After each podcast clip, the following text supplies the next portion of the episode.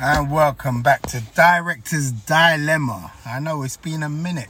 It's been a minute. It's 10 past 7 in the morning. I've just finished my shift. I got my nice caramel macchiato in hand. And I thought, you know what? Let me just come and speak to my community, my indie film community, my relevant community. So, what have you been up to? I'm all ears. Hmm. Oh, really? Okay. All right. Enough about you. It's all about me. Right. So, I have been exploring different cameras. This is an ongoing dilemma. Even though I know what camera I'm going to buy, I keep seeing these other cameras and I'm like, I want those cameras as well.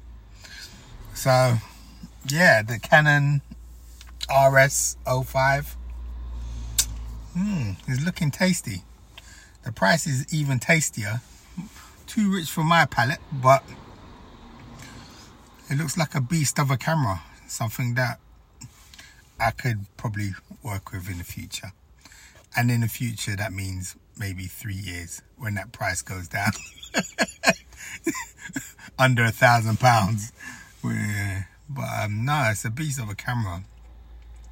Just looking at all the other um, cameras and options that it works well with. I mean, as we advance in technology and we advance in this uh, 4K, 8K, 16K, quality and image, I guess, is going to get sharper and sharper. But sometimes I just think, is that what makes your film great? And personally, I think it doesn't. Obviously, yes, we want a clear image and we want it to look a certain way aesthetically. But sometimes when it is too, mm, when it's, it's, it's when it's too perfect, it kind of takes away a lot from the story, especially if your script isn't strong enough. And even if it is strong enough, sometimes it might not be the correct look for that script.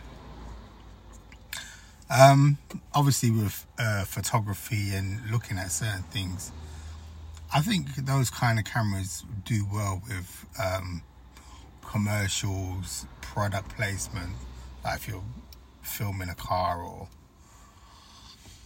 a phone or something, um, nature.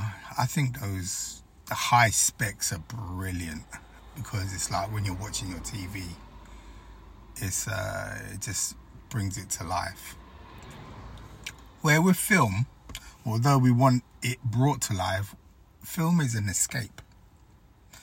Film is a fantasy world that we live with that character. That's why we like so many different types of films. We enjoy films like Star Wars because we could see ourselves in that kind of uh, dimension, if you want, and it feels so real. We we we're one with the character. That's how you get film fans, I guess. So it doesn't need to be as sharp and like I said, I think sometimes the quality takes away from the story because it might not fit that story.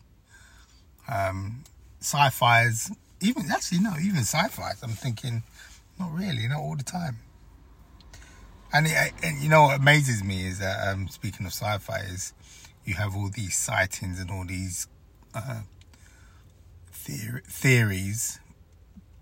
Yeah, the the quality in the image is always shit. I'm thinking we're living in a day now where iPhone, even the iPhone 6, you can get a sharp image on it. And we're on iPhone 14 for fuck's sake. So I always think that some of this is just bullshit. Anyway, not to digress, not to digress. I'm still um, focusing on my C uh, 100 Mark II to buy when I return from my travels. Um, and the more I'm thinking about it, the more I'm excited. I'm excited to use the built-in ND filters, uh, adjusting the camera to see what handheld position I like the best because it is an awkward body, but I like it. I like its quirkiness. Um, experimenting with the XLR.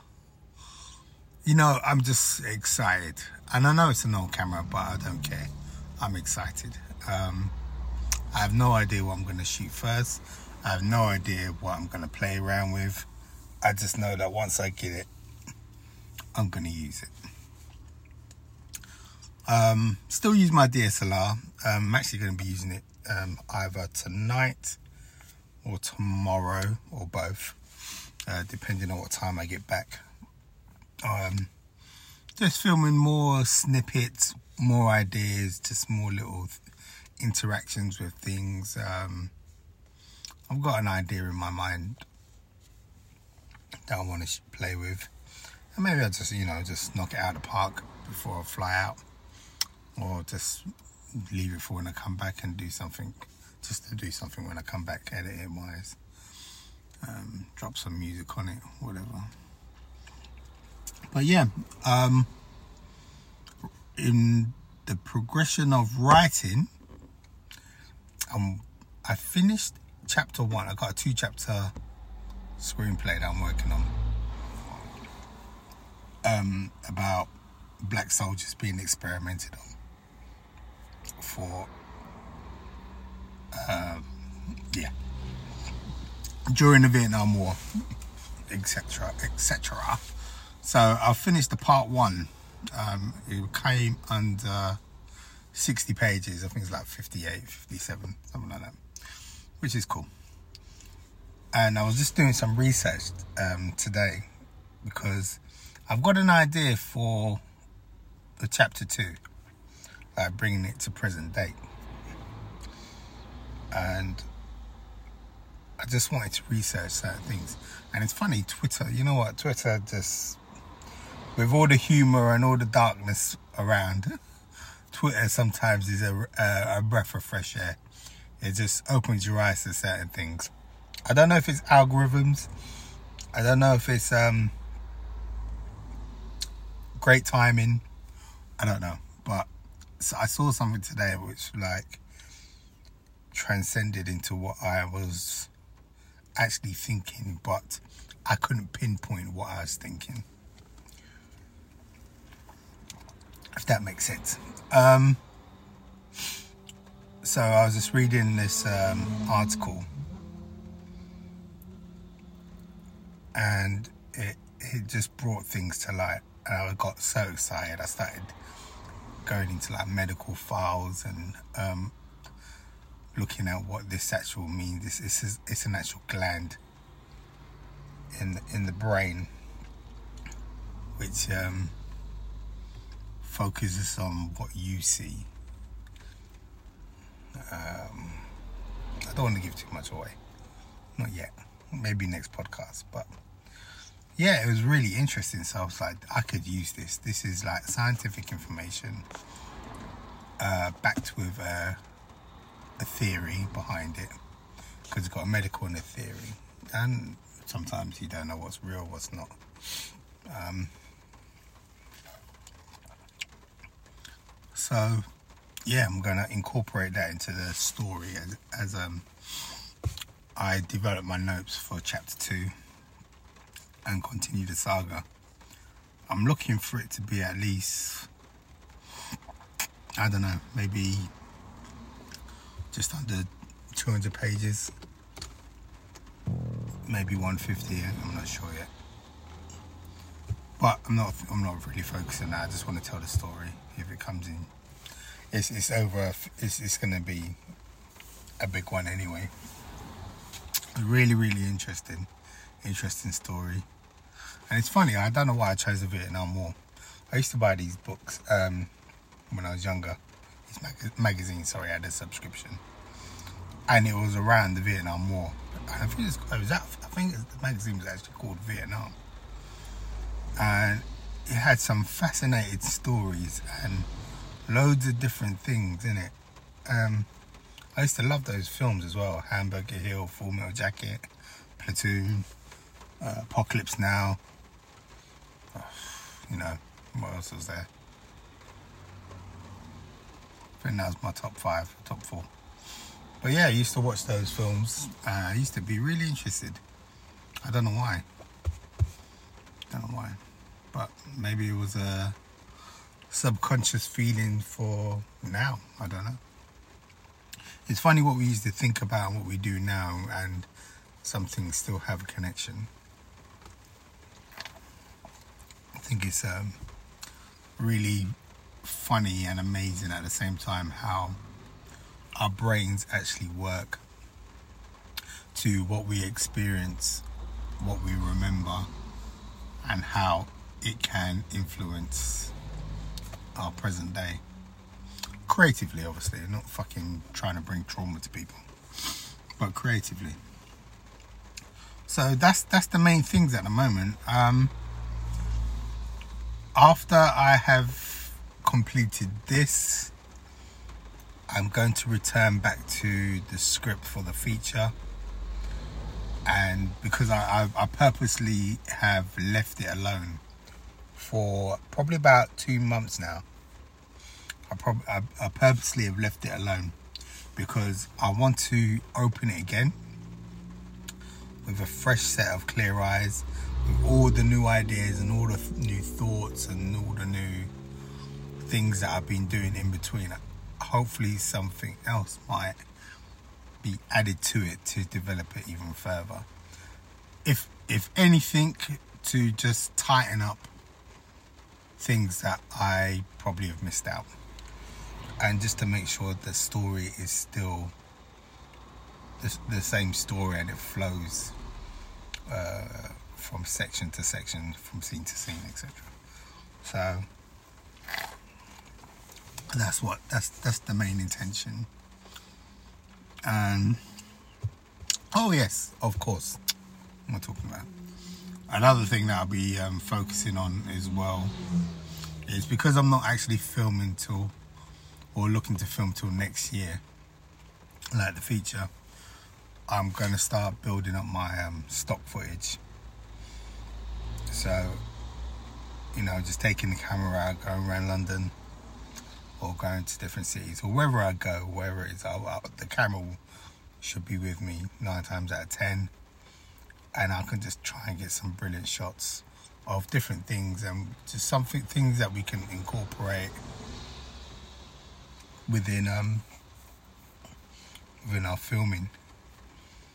And, and that'd be good because sometimes you just think we need those we need those little bits we need those pieces we need the little everything's a puzzle isn't it really and we just need everything to fit perfectly so if they're if a, uh, two people are meeting in the city you know you want to have some city shots some taxis uh, people walking with briefcases or whatever you know whatever things in the city skyscrapers aerial shots, whatever, um, before you actually go into that scene.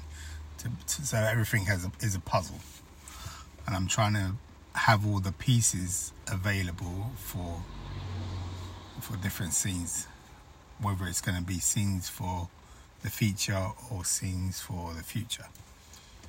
Um, yeah, so I'm looking forward to that as well. And it just gives me a chance to just take out the camera and play around with it really you know changing my lenses or just walking around you never know what you capture these days and the world is just full of fucking nutcases. You're bound to capture something. Um yeah so that's that's that's the planning. That's the planning and preparation for um the rest, the remainder of this year and beginning of next year.